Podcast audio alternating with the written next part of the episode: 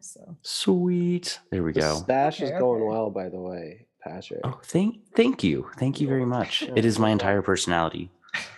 I I feel that, man. Yeah. Uh, do you want me to start And- recording now? Uh yeah, that would be great. Okay. And then we Alright. can just record and basically just talk bullshit and then we eventually get to a point and then we are like, hey, it's a podcast. Welcome. it's and we're talking. too. Oh, okay, awesome. So yeah, all right, I can shoot the shit with you guys. What's up? Yeah, fellas? let's just Yeah, yeah.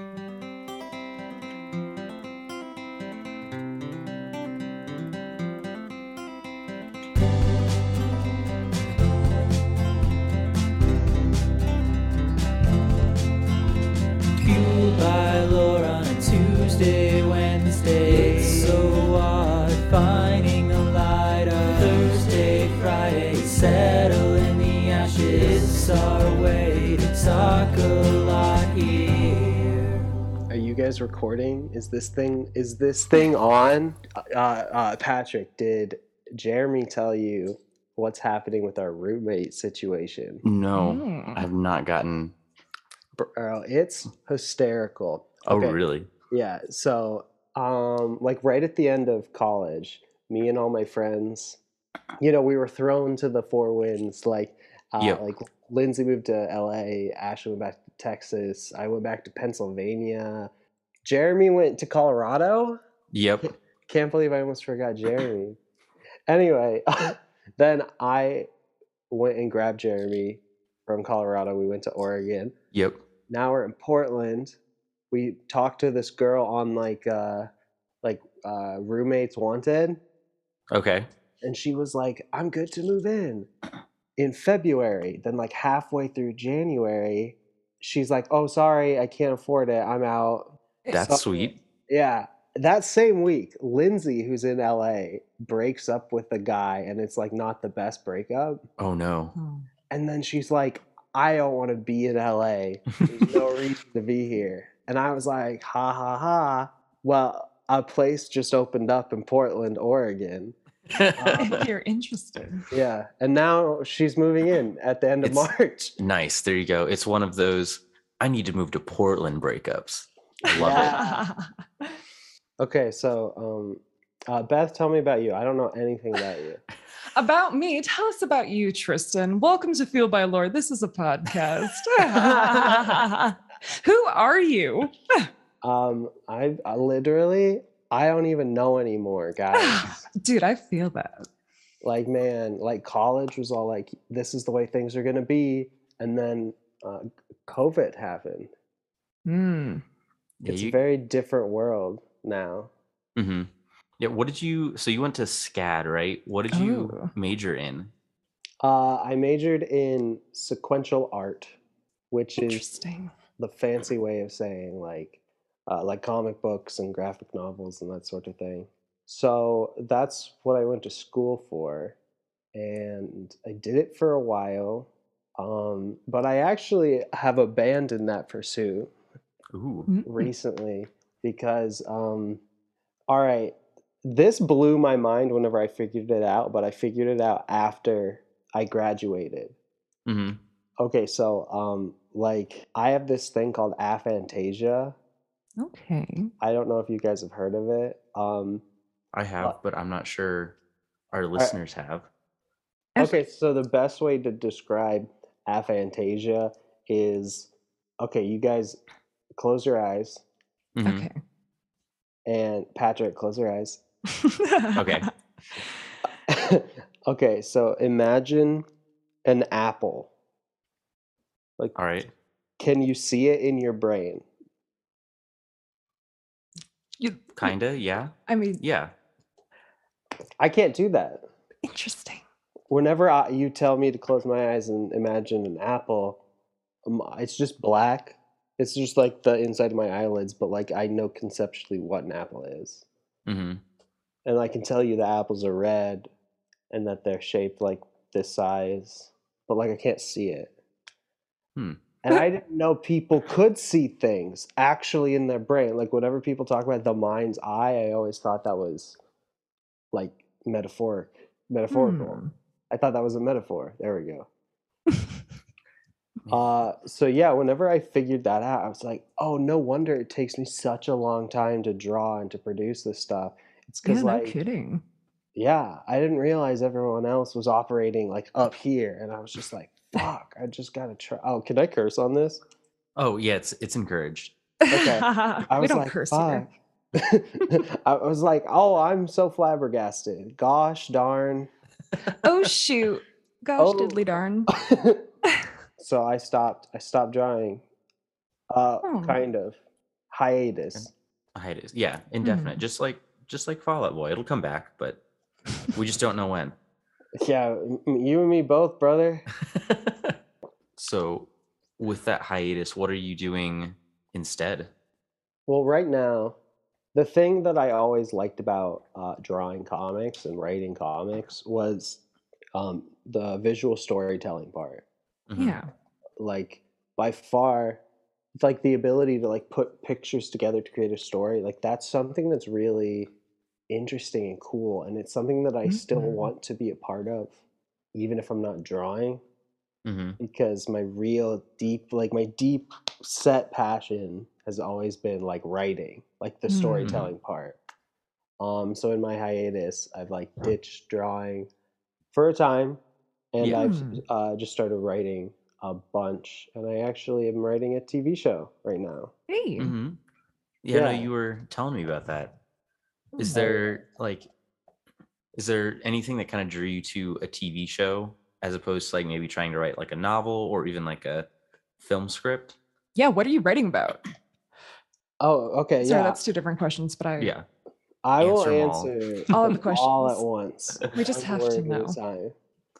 Um, so I will say uh, the reason why it's TV is I just love that format.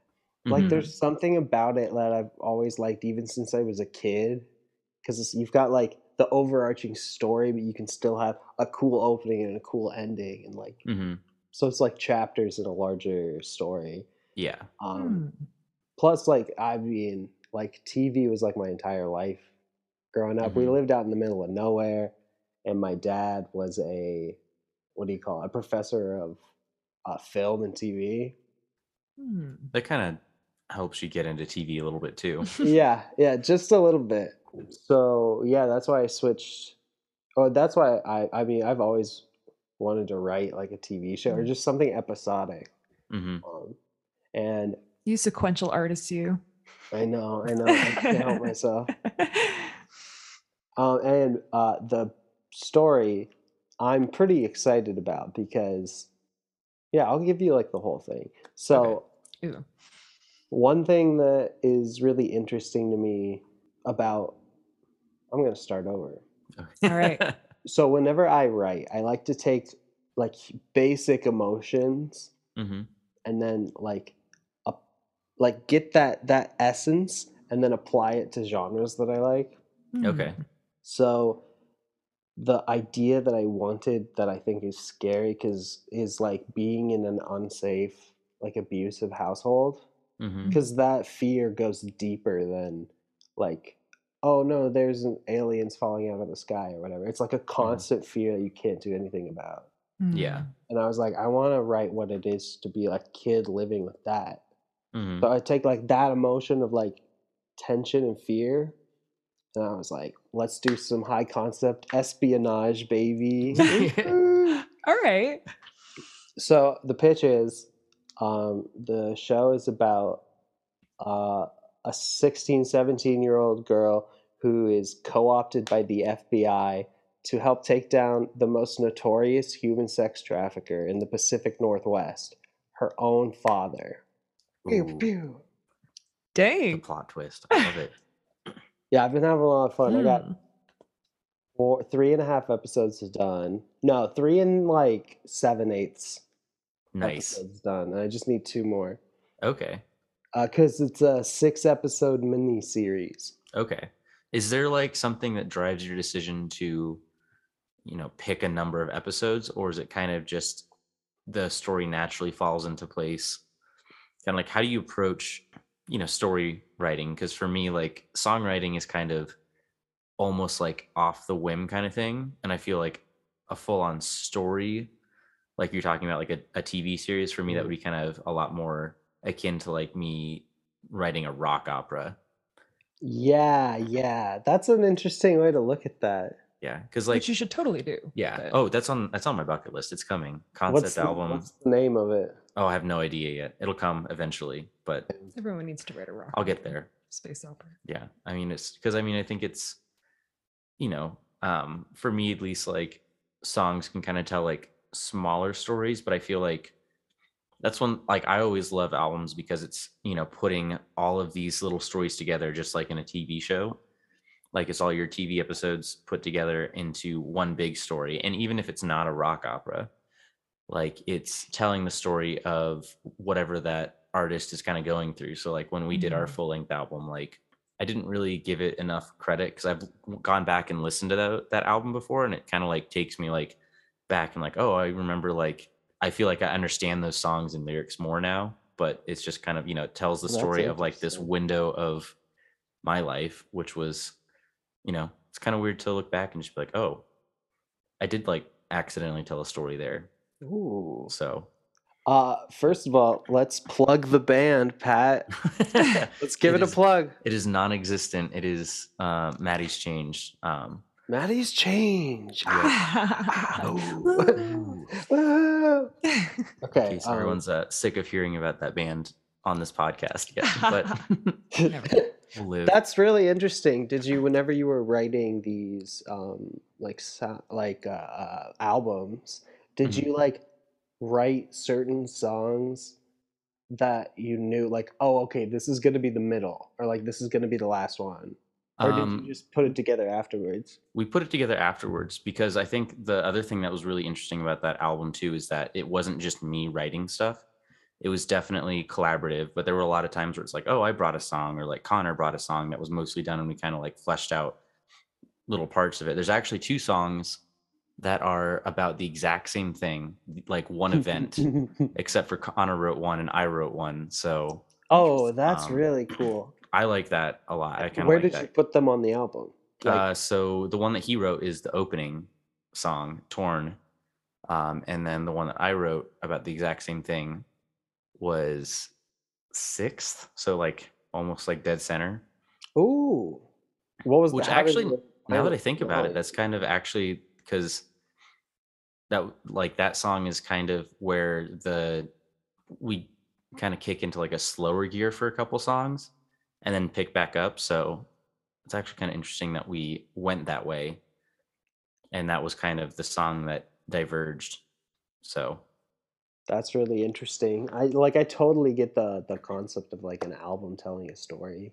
Have Mm-hmm. you guys ever listened to Sigur Rós, that Icelandic band? Yes. I have listened to them a little bit. I um, yes. used to date a dancer and I cut a lot of Sigur Rós for dance pieces for them when I was in high school. Um, Oh, and sick, basically bro. cut it for whatever performance they had.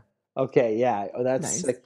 Because I I see what you mean about because like about structure. Because like oh my god, Mhm. structure gets my rocks off, guys. Uh, the uh, the one thing that I really liked about well, not one thing, something that I liked about uh, going to SCAD Mhm. and like having to draw so much is that I got really into podcasts. Mhm. Hmm. So I always was like, oh, I need a podcast to listen to. Mhm.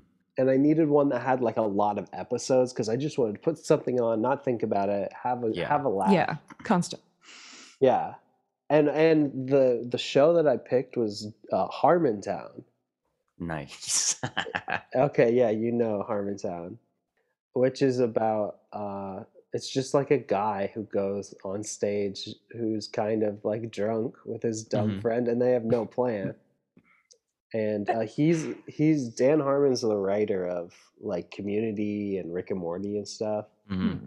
and he's all about story circle and he talks about that and there's like Mm. 300 episodes of the show and i listened to all of them because i had to draw for you know 600 hours at least Yeah. so uh yeah osmosis i got a lot of i can actually from memory draw a story circle any place i am Oh, nice. Yeah. You just pick a situation and be like, "This is the story circle that's going on in reality." Yeah.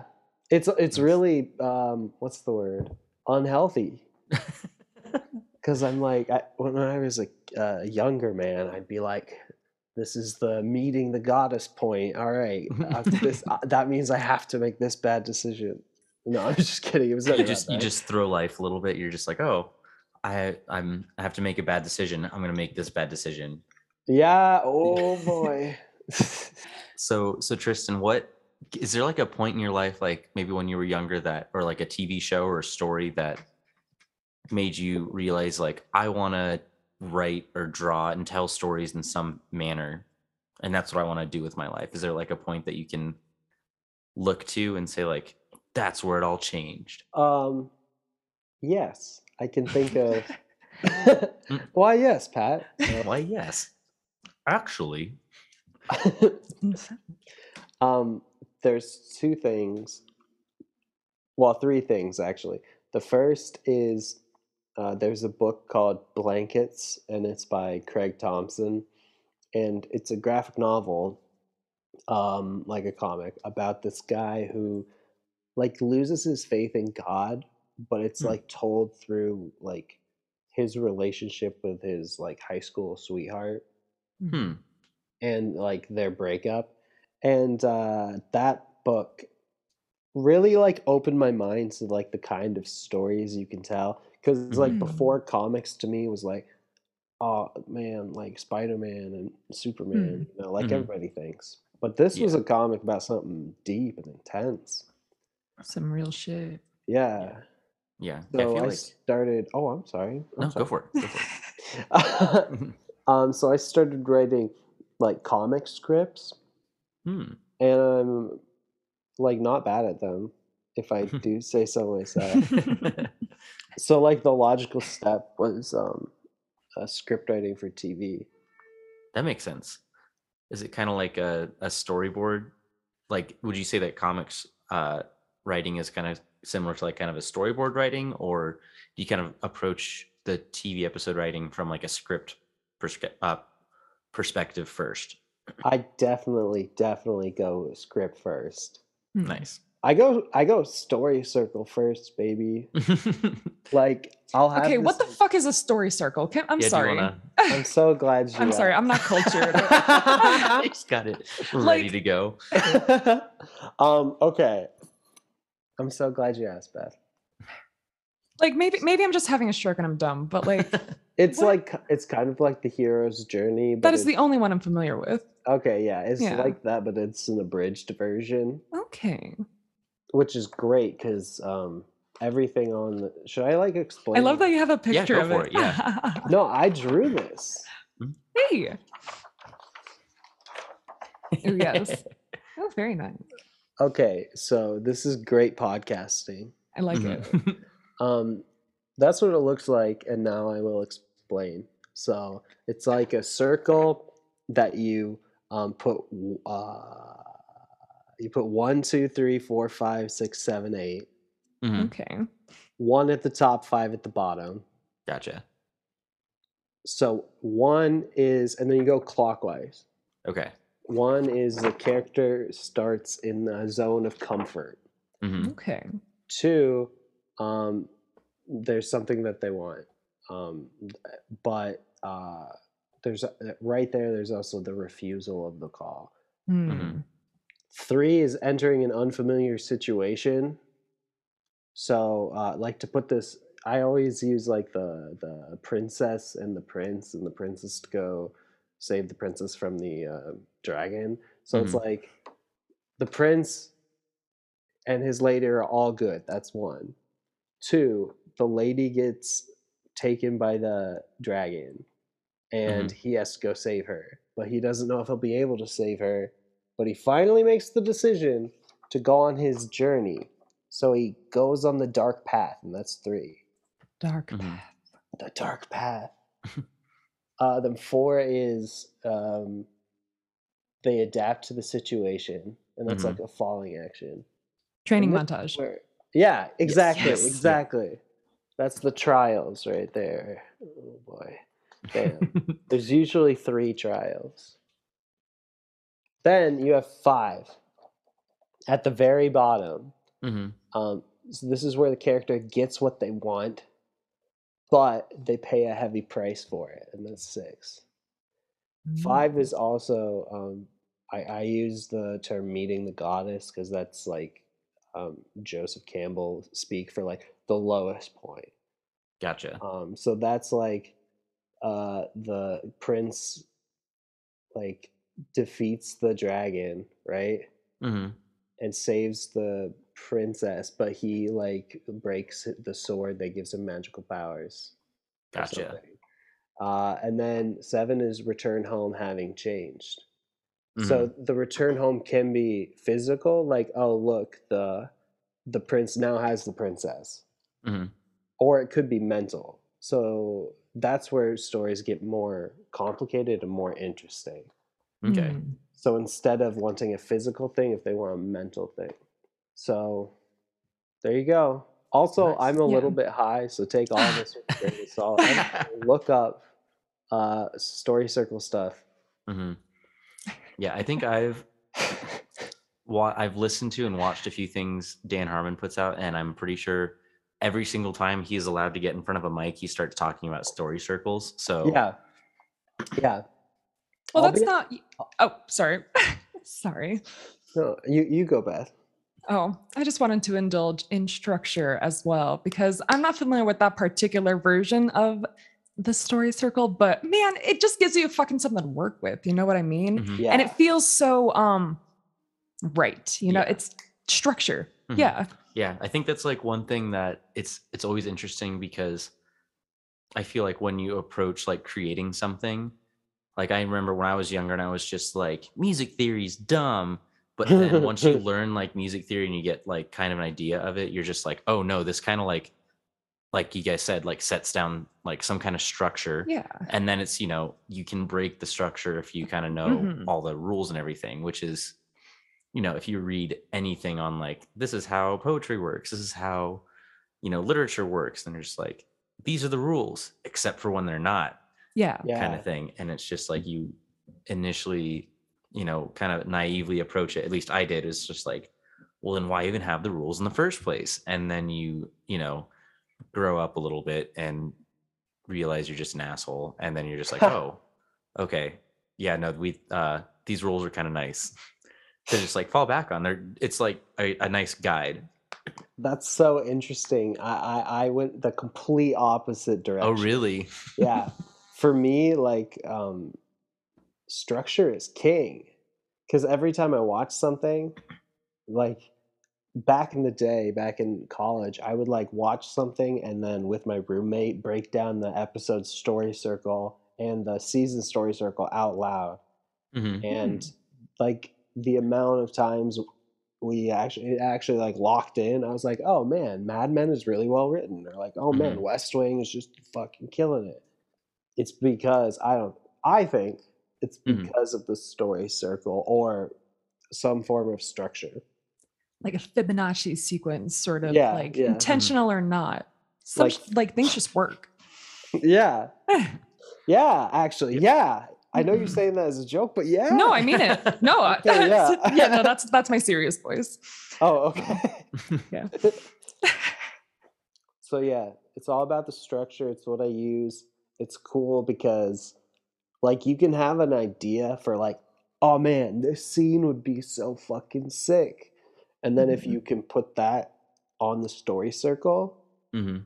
then you can use the story circle to mirror that because like the great thing about it is that like if you go across the story circle you should get the opposite right so Mhm. Mm. two is refusal of the call and like the call to action and six is paying a heavy price right before you go home so you, Mhm. c- if i know i want a sick scene um like that's actually how i wrote a treatment i did for um uh a comic i was pitching to marvel with captain america Mhm. Mm. Because I was like, the darkest scene was like just this idea that I had that I was like, fuck, wouldn't it be crazy if Captain America was in Vietnam at My Lai.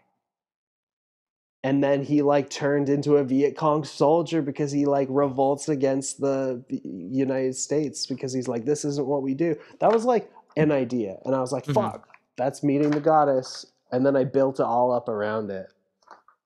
I like I like that idea of kind of like building around kind of a scene. And I think that it's always interesting. Is that kind of how you usually write stories is you have like a scene and then you build it from there? Yeah, usually. Now I just sort of start structuring the whole thing as I talk. Okay.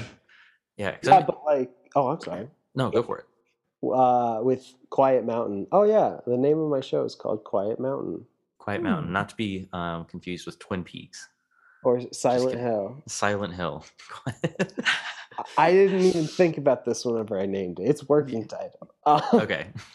But I actually um, I wrote the last episode first because everything in the show has to end with w- one scene that's about Mhm. 30 seconds long.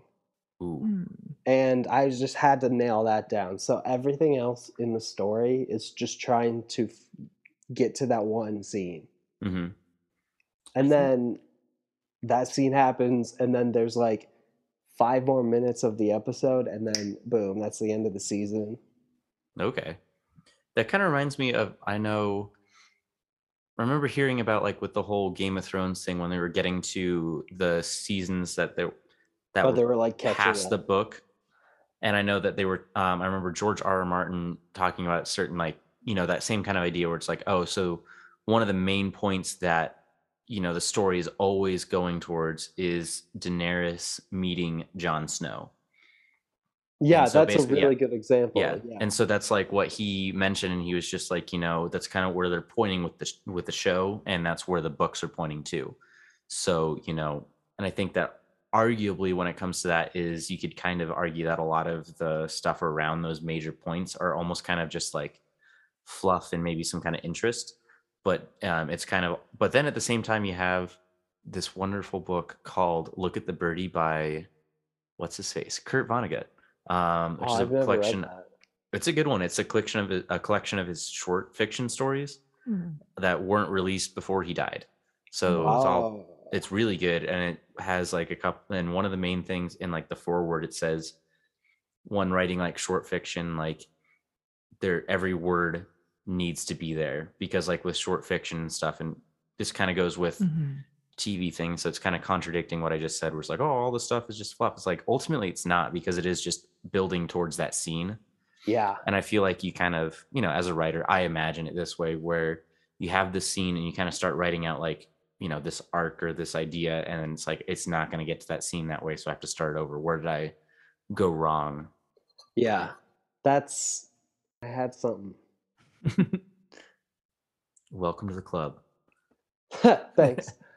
um, for me, I, I totally feel that way. I try to. I uh, I sort of made this thing up that I call trickle down script writing.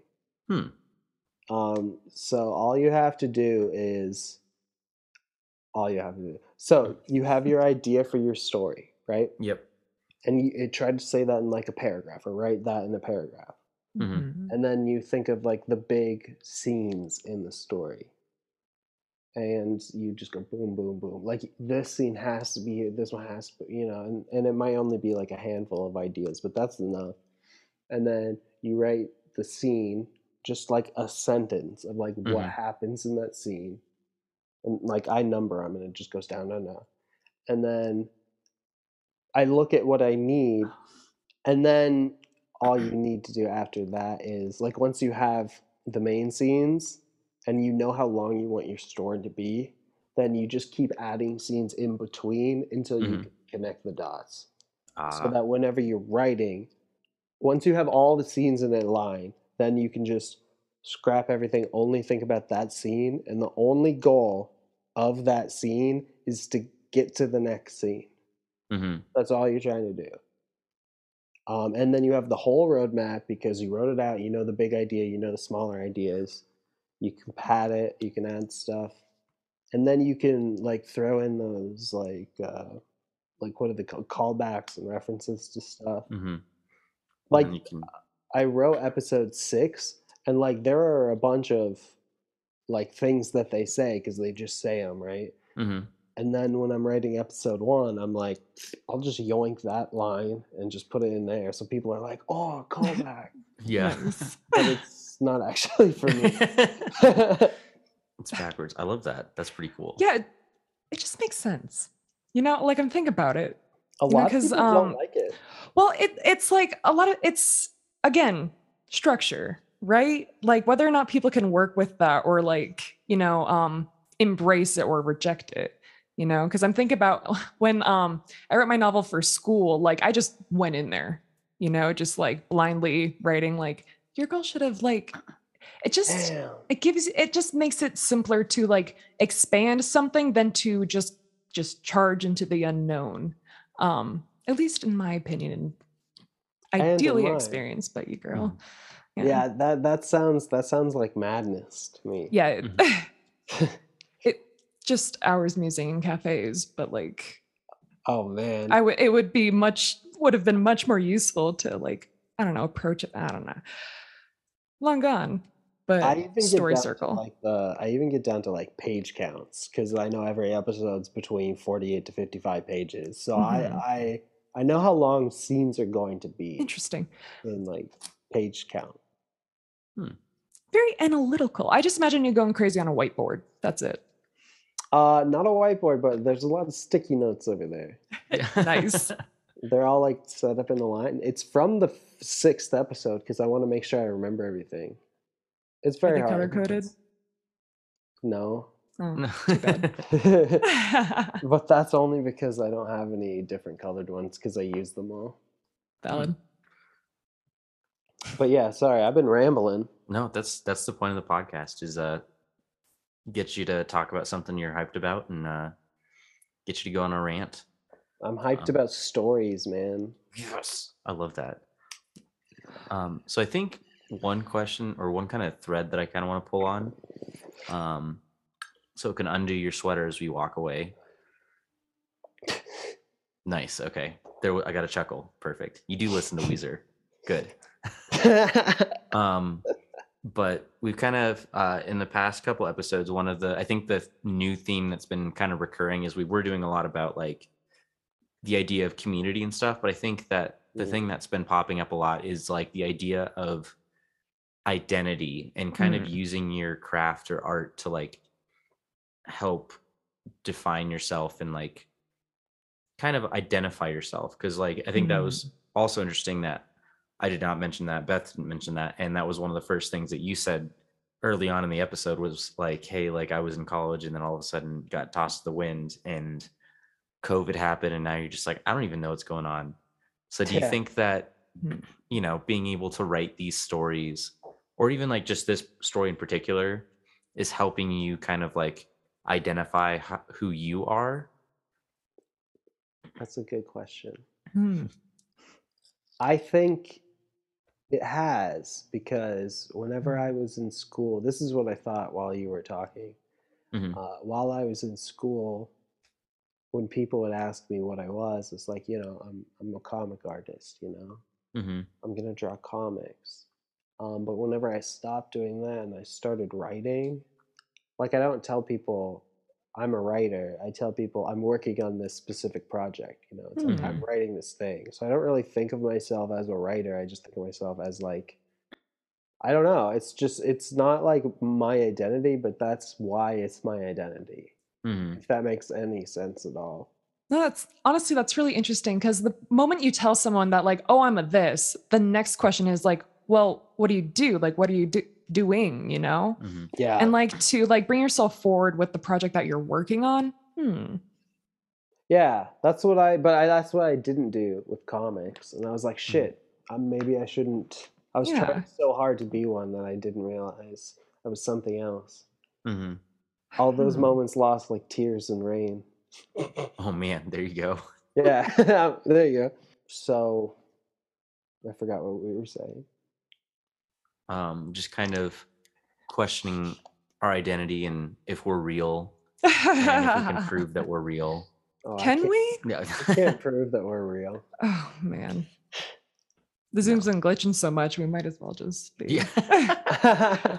Sorry, I just we we were get, getting you going on things you were hype. I'm curious about indulging in something you were a little less hype about. Um, when you like um realized you had this thing and you just were like you um decided to move on from drawing. Like, was that easy? Why did you?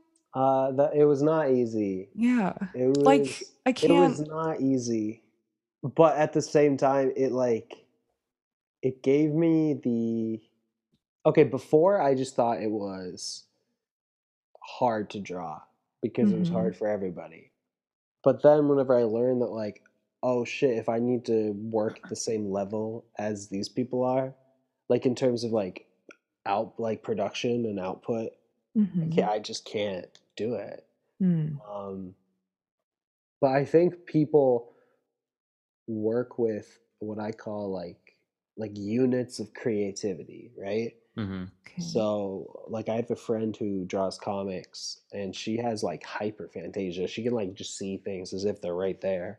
Mm. Um, and for her, like drawing a figure and then being like, oh, this doesn't work, and then erasing it and then trying again, that's cheap for her. Like her Mhm. unit of creativity doesn't cost much. But for me, that unit of creativity, like that, trying to draw a figure and then redraw, that sets me back so far and it's just really frustrating. hmm Mm. But when I Hmm. write, I'll write whole scenes, and then at the end of the day, like scrap them, and I'll just be like, that doesn't belong there, and it's the happiest feeling for me because Mm. like words are cheap for me. So that's what that's when I Hmm. realized I should probably. I think that's what the. I think that's what artists should try to look for is where like Mm. where their passion is and where it's ch- like cheapest to make it. It's basically just like finding your creative efficiency almost. Yeah, yeah. Mm. But it was rough. Yeah, it was Mhm. rough learning it. Um, Yeah. Yeah, I'd imagine. I mean, that's just, you know, kind of almost just like pulling the rug for, out from under you, especially after getting a degree. yeah. Like, are you trying to do this thing? Like, you can't. Like, well, you can, but like, it's hard. Like, it fucking. hmm it's pretty Because. I, yeah. Because I, um, like approaching, like, I can't imagine, like, because sometimes you go in there, like, um, well, wow, now, I'm sorry. it's like I'm trying I'm trying to, like. Eh, yeah, right. I'm like, well, obviously, like, you know, when you picture something and you go in for it, and it's like, it doesn't, like, people are like working with like such like things that you would never think about. And it's like, Yeah, I Yeah. didn't like like whenever my friends talk about like we're walking around and they'll be like, "Yeah, I sort of got a map in my head." Oh, I'm like, "Oh, oh you uh, okay? I'm very bad at directions unless I know which cardinal direction I'm facing." Did you know Jeremy's tone deaf, Patrick? I I didn't, but there were clues. Like he literally sings a half step off always. That's like my brain. It's like if Hmm. if if Jeremy wanted to be a concert singer, he can fix it, but that's gonna take a lot of more effort. Mhm. hmm, Um, so yeah, I was like, fuck it. I just think in uh, internal monologue all the time anyway. Mhm. So I'll just write that shit down. there you go. I Yeah. love the internal monologue. It's just me all the time. yes, I Mhm. feel that. What's your star sign? Uh, my like my uh, like. I just have to know. I'm a Leo. Nice. Yeah. What are you? An air sign? a couple of airheads over here. Nice. Oh really? I was totally guessing. Oh, I have no idea the air element thing at all. Don't worry. So, Is it? Uh, is it's that- from Avatar: The Last Airbender. Oh, that. Oh, oh. and- oh well, I was talking about legit air signs. No, I know. That's hilarious. Anyway, we're both Gemini's. If anyone was curious. mhm. Um, Hey, I get along well with Gemini's. Hey. There we go. Here we are. there's four of us. Be careful. Four? Gemini's. Oh, that's yeah. I had to think about that. one. Sorry, Oh, nobody came here for my astrology jokes. thing, yeah. Okay. Anyway, moving on. yeah, you're with two white guys, and you're like, oh man, there's four of them. You get it? I'm sorry. Uh, no, it's our fault. We should know more. no, I'm getting um, there. right. Tell us about your art, Tristan. Um, jeez, I oh I thought of this earlier, but it didn't really fit into conversation. But uh, I fucking love editing. I love Oh, figuring yes. shit out. Yes. Like, like lop it off, lop it off. My Mhm. my artistic influences uh, for writers is um, Michael Ondaatje, who wrote The English Patient, best book ever. Um, Ernest Hemingway, because like Mhm. of course, Mhm. and uh, See Spot Run. Hmm. It's all about keeping it simple. Action verbs, See Spot Run. Like think about it. It reminds me of this book that I read when I was a kid called Oryx and Crake, which is by um, Margaret Atwood, who wrote Mhm. Handmaid's Tale. And the most intense line of the entire book is three words long. And it's Jimmy shot him. That's the line. And I was like, fuck. Damn it, Jimmy. Damn. Yeah. And I was like, this is See spot run, but just like with different verbs and pronouns. Never over underestimate. So Mhm. with scripts, it's great because I can just be like, boom, boom. Mhm. Hmm. I like that. And that kind of like runs true with like all of his uh I was about to say artists, but like authors too. Like Ernest Hemingway has like a I guess what was it, reputation to kind of, you know, short, very to the point. Yeah. Clean cut. I'll do that for the mic. Nice. Yeah. Yeah, I totally try to do that. Like every word that's unnecessary has got to go. Beth, you said you wrote a book, a novel. I wrote a whole bunch of words and printed it out and made somebody read it. Yeah. What was it about? I um Oh it gosh, was I want to know everything it was it was um a romance and like alien virus mutant monster um like she wrote 2020. oh it was it was actually like a pandemic virus uh quarantine outbreak um Oh. inspired by um my friend at the time um we had a little story together and i just was like i'm gonna write about that and i did quite a lot How how many pages we talking, brother?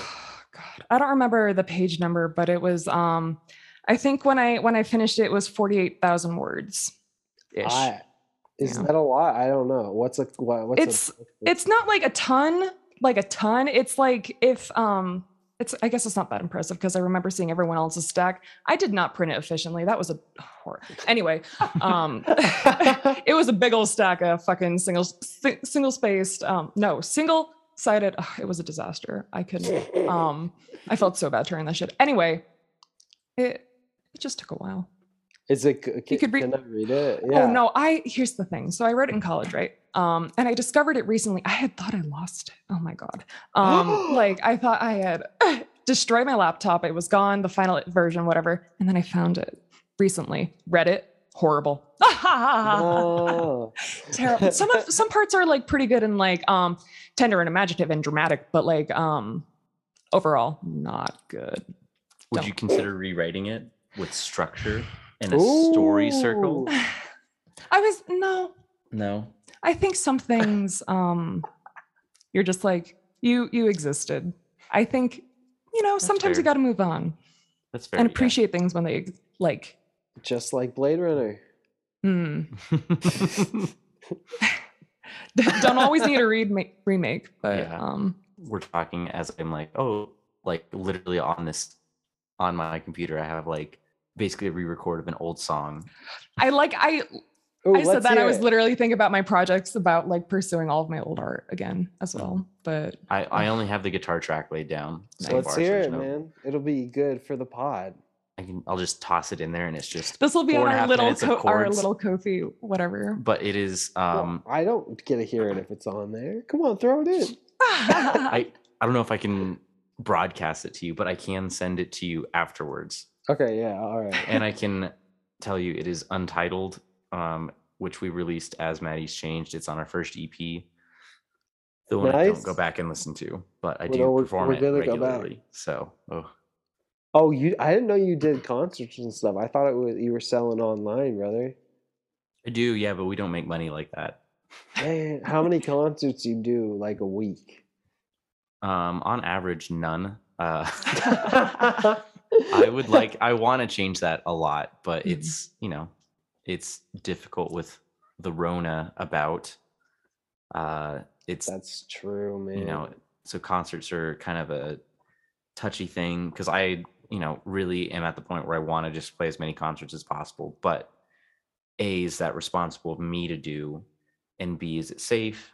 So it's just kind of like there's you know how do I approach that kind of thing? Because I would love to just play as many shows as mm. possible in like the weirdest venues possible. Like that's one of my goals is just to like play in. Oh, you played at this venue that was just a PBR box on the side of a street. Cool. or like in a cave. Yeah. like I want, I would, I'd want to kind of like collect like the weird venues out there. I just want to play random shows. And like awesome. I talk about how I love Shakey Graves all the time, but I also love that he just plays fucking wherever. Like he went and sold out Red, uh, Shakey Graves. He's a pretty cool um, kind of one man band kind of thing, and he also has his own band as well. But he Sick. so he sold out Red Rocks this past year. What's Red Rocks? Oh, it's like it's probably the world's. I would say it's probably one of the world's most famous uh, concert venues. At It's least in the United. States, it's the most famous Mm. one for sure. Never heard of it. It's Sounds a uh, it's a it's a natural um, occurring amphitheater that they kind of like carve seats into in the rock up Oh, here in cool. Morrison, Colorado. Yeah, it's awesome. Like Gorgeous. to when you make it as an as like a musician is like oh we sold out Red Rocks Mhm. so Never it's, heard of it. it's it's beautiful you gotta look it up it's you gotta go to at least one show at Red Rocks Like, where is it? Is it like in Arizona? no it's in Colorado it's in Morrison Bro, you could go like tomorrow. hmm yeah I have but so he sold out Red Rocks and so the tickets were pretty expensive for that and I didn't get on fast enough but then he played like a show up at the Dillon Amphitheater which is this beautiful amphitheater on a lake that I had no idea existed. It's just like tucked away in the mountains. And I paid like 20 bucks for that. And I was Only like, twenty bucks. yeah, yeah. you're And I got like this beautiful, there. right? Shit. And I was like, what? And then like two days later, our coworker and friend Tim comes to work and she's like, oh yeah, I saw Shakey Graves at like this random festival up around Nederland. And I was like, huh? I didn't even know he was doing that.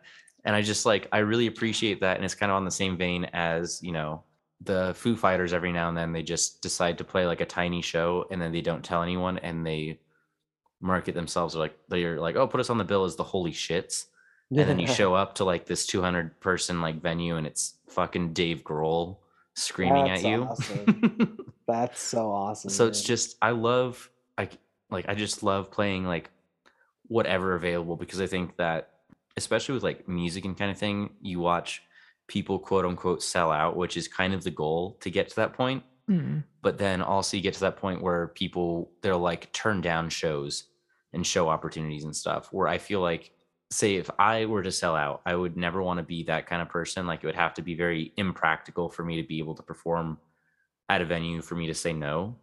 Like Mm, I would love to be like that random fucking dude who's just like, oh yeah, I'm just playing at like Pete's bar down downtown, just cause, and I'm just not going to tell anyone about it. Like damn, you should do that. What's stopping you? Hmm?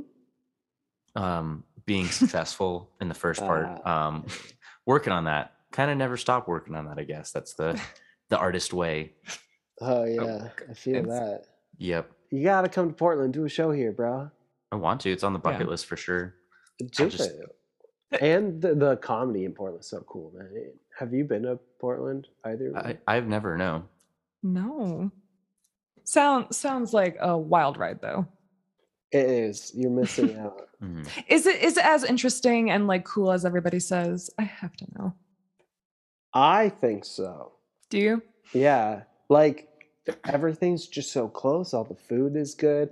Mhm. Um, like you can just go to like a concert, or you can like go to a comedy show just for the fuck of it. You know, it's great. Hmm.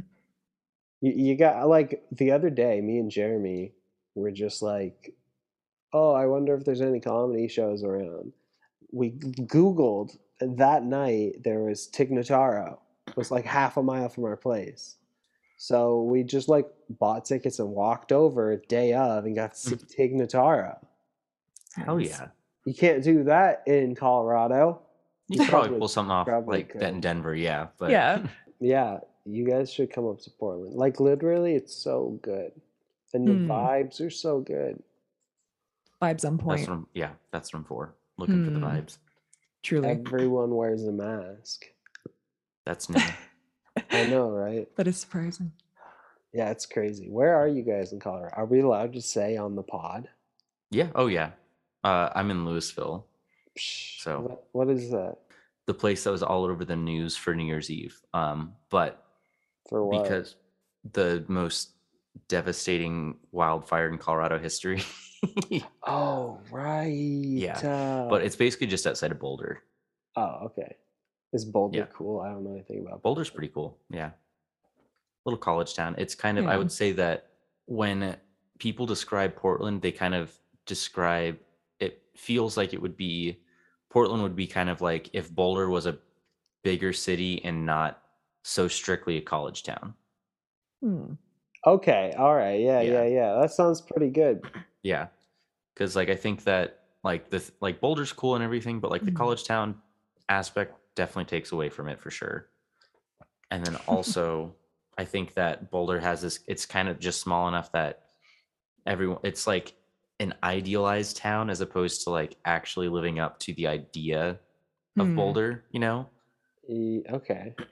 Where basically they're like the people call it the Boulder bubble for a reason just because, you know, it's very different thinking and everyone kind of has there's like a slight air of pretension from like a lot of like the Hmm. adult population that lives there and isn't from the isn't there for the college so Ooh, sounds fun. Hey Tristan, Yeah. got a question for you. Yeah. Hit me. Where can I find you on social media? yeah plug your shit Um, you can't really find me on Instagram anywhere. I- I'm at I'm on Instagram at Tristan Fuller forty two. Hmm. Um, yeah, that's pretty much it. I'm sort of Mhm. going through a rebrand, so okay Feel i ya. feel like Yeah. it's i feel like that's kind of a a common theme this time of year or at least recently Oh, yeah? Like so no Beth's Have you kinda other- admitted that i'm Oh, yeah, really? it's been kind of yeah. We've been yeah. It's been yeah. what what are you rebranding to? Who knows? You know? Are you gonna change the name of the pod? Oh well, I don't. I don't think so. Yeah. No, no. Okay. I make good. the, I joke about it too much. I think it's hilarious. Yeah. Um, I don't care if anybody else gets it. no, just like because you know, um, you got me thinking about the novel, and I was living in the past there for a second. We keep thinking about living in the in the past, and like maybe like letting the old us die and just do something different. Maybe fuck it up. Maybe maybe like wreck our shit, but do Yeah. something a little different. Yeah. We, I feel like we all got stirred up, and then we Mhm. went back to work, and now we're like, hmm. Yeah. I feel like COVID in a weird way, like obviously COVID's awful, hmm but in a weird way, it's given people in like our age bracket the true freedom to like break from the world that was from before, you know, with like all Mhm. the boomers and stuff. Because before it was like, oh, okay, grandpa, but now it's like, oh, you're actually wrong about a lot of stuff, you know? So Yeah. like, it has that freedom to like, boom, okay, well, maybe the world is different. Maybe Mhm. I can try new things, you know? Yeah. I think that in the long run, this generation will come out the other end stronger. yeah. Uh, hopefully, that's sooner rather than later. Yeah. But yeah, Mhm. those are my thoughts and feelings about Hmm. that. Yeah. I think it's, you know, COVID was definitely a pretty solid opportunity for the world and like humanity and society to rebrand. And a lot of aspects, a lot of people, you know, thankfully made the choice to take that opportunity. But the people who really, really, really needed to rebrand consciously said, like, looked at everything and was like, this isn't working and I am the problem, but I refuse to fix it. Um, Yeah. looking at you, uh, oil companies, we can, this can be a rabbit hole. I don't give a shit. Well, hey, hey, don't talk poorly about our old Secretary of State. What was, his name? What Rex Tillerson? No, I don't remember.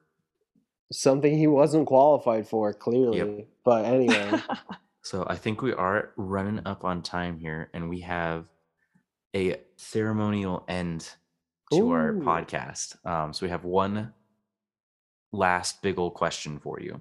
oh boy. I'm actually pretty excited to see since I know that you have relocated and are rebranding. So you want to do the honors? Tristan, what feels like home to you? Oh shit. Oh boy. You know what? I'll tell you when I feel it. Like, damn, Shawty. What is what does home feel like? Hmm, but what does home mean? Hmm. Because like I remember what home was like when I was a kid, hmm Hmm. which is not necessarily what people would consider home. Hmm Uh, I don't know. Oof. Maybe I don't have one. Hmm. I think that's valid. You don't need to, you know, have one all the time. Like you don't have to, you know, be like my house or my bed or my art or my work. You could just it's, you know, if you don't have that connection, that feeling, that's valid, that's fine. Damn. Makes me think though. Maybe I should find one. Hmm. Ain't that the journey? Yeah. What But, you does know- it mean to you guys? Ooh. Ooh. I've done that a few times. I think I've set my most recent answer was the mountains because pretty much every time I go up and live out of my car in the mountains for a little bit, I end up like actually writing a lot more music. oh, cool. So I think it's just, you know, part of being kind of free and I think kind of tuning in with like what you were saying too was just getting away from essentially like the corporate world and just like, oh, I have to go to work, Mm. oh, I have to do this, I have to do that, and then kind of thing. And it's just kind of getting out to remember that the world is a beautiful place Hmm. and it is That's a worth good it. answer. So yeah. Hmm.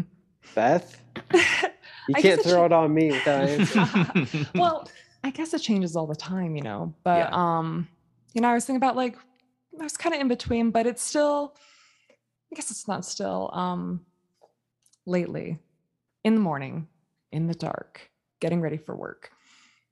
Sitting on my chair, having my morning coffee, Mm, except I have um and she's just mm. she's just all snuggling good morning and sometimes the moon is very bright and i just sort of bask in the moonlight and i'm like the moonlight. When do you wake Mhm. up? Like a 3 a.m baby ooh. yeah see that's a you know like i like i like i'm a daytime person like it gets it gets dark i go to bed but like sometimes gotta revel in the dark So home to you is being alone at 3 a.m. Look, basking Well, in the well no it's Are you a vampire? Interesting. Okay, no, that's hilarious.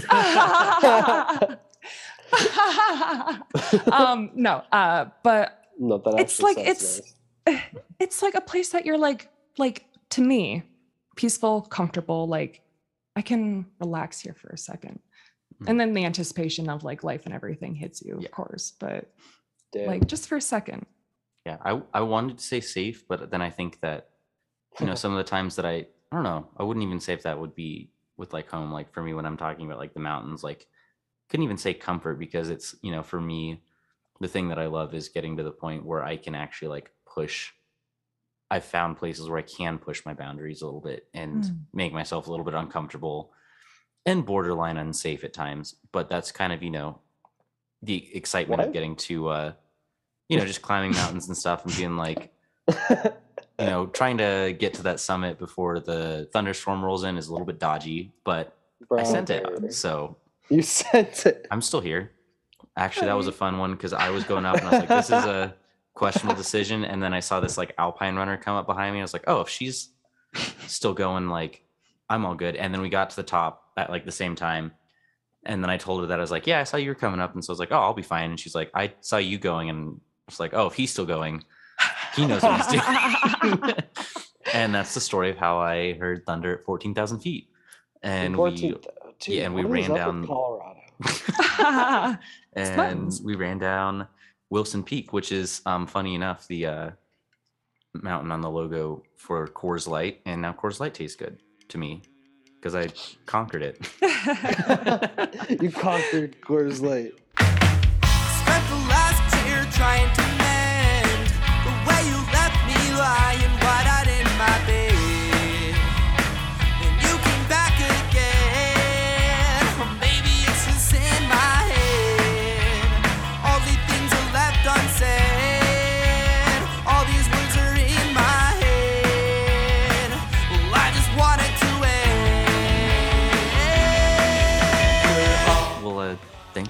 Thanks for sitting down and chatting, Yeah. buddy. teaching us about story circles. and- yes. Oh, I'm gonna need you guys Wanna to write some cut out some of my huge fucking pauses and me forgetting stuff. Can you just snip that shit out? Oh, Thank I gotcha. I gotcha. No worries. I appreciate it. okay, yeah. cool. Patty works the editing. He, he I gotcha. yeah. Make me sound smart.